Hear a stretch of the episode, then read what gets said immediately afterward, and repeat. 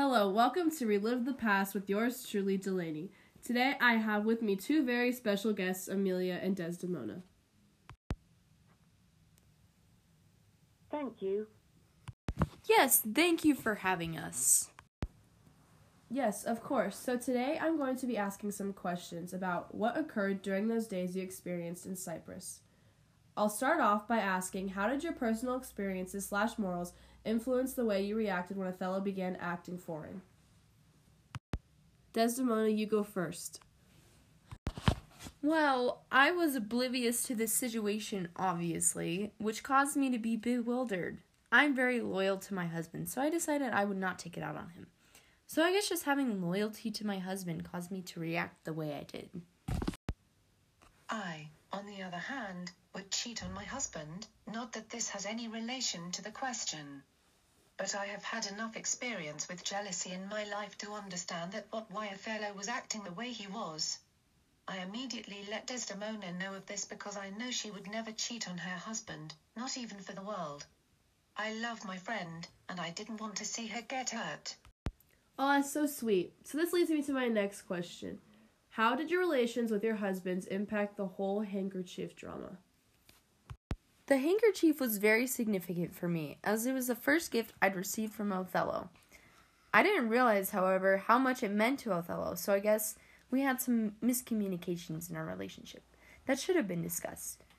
If we had discussed our thoughts and feelings with each other, I think the situation would have ended more smoothly. Yes, I agree. For me, I'd thought for the longest time that Iago had an admiration for Othello, and so I thought upon finding Desdemona's handkerchief that I'd give it to my husband, to please him. My husband had always been very displeased, so I thought giving him the handkerchief would tighten our relationship. I didn't think about Desdemona in the process, because I was so desperate. And then once Othello brought up that Cassio had the handkerchief, I knew what my husband was up to. So looking back, I think my desperation to be with my toxic husband led up to the handkerchief drama. Okay, thanks, ladies. So for the last question I will ask, do you forgive Othello for what happened in Cyprus? Oh my, I've given much thought into this question, and every time I picture my calm Othello telling me about his war stories, and I can't help but smile. I knew my husband was a good man, and I sure knew Iago was a bad man, though I never told Emilia this because I didn't want her to be upset, especially that first day on Cyprus when he kept objectifying women. I also know I could have been more involved in keeping Othello from being manipulated by Iago. I knew from the start that my once level headed Othello was acting off, but all I did was pray. I did not ask my husband about his thoughts or feelings. So from this, I absolutely forgive my husband for all that went on.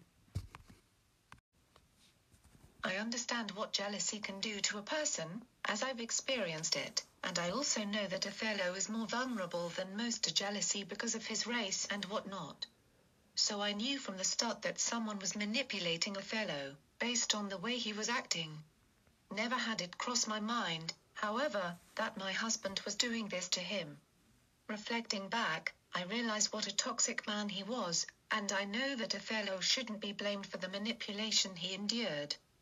So I do forgive Othello. Thank you so much for coming and talking to me today, ladies. Join us back for another episode next Thursday, 7 p.m. sharp.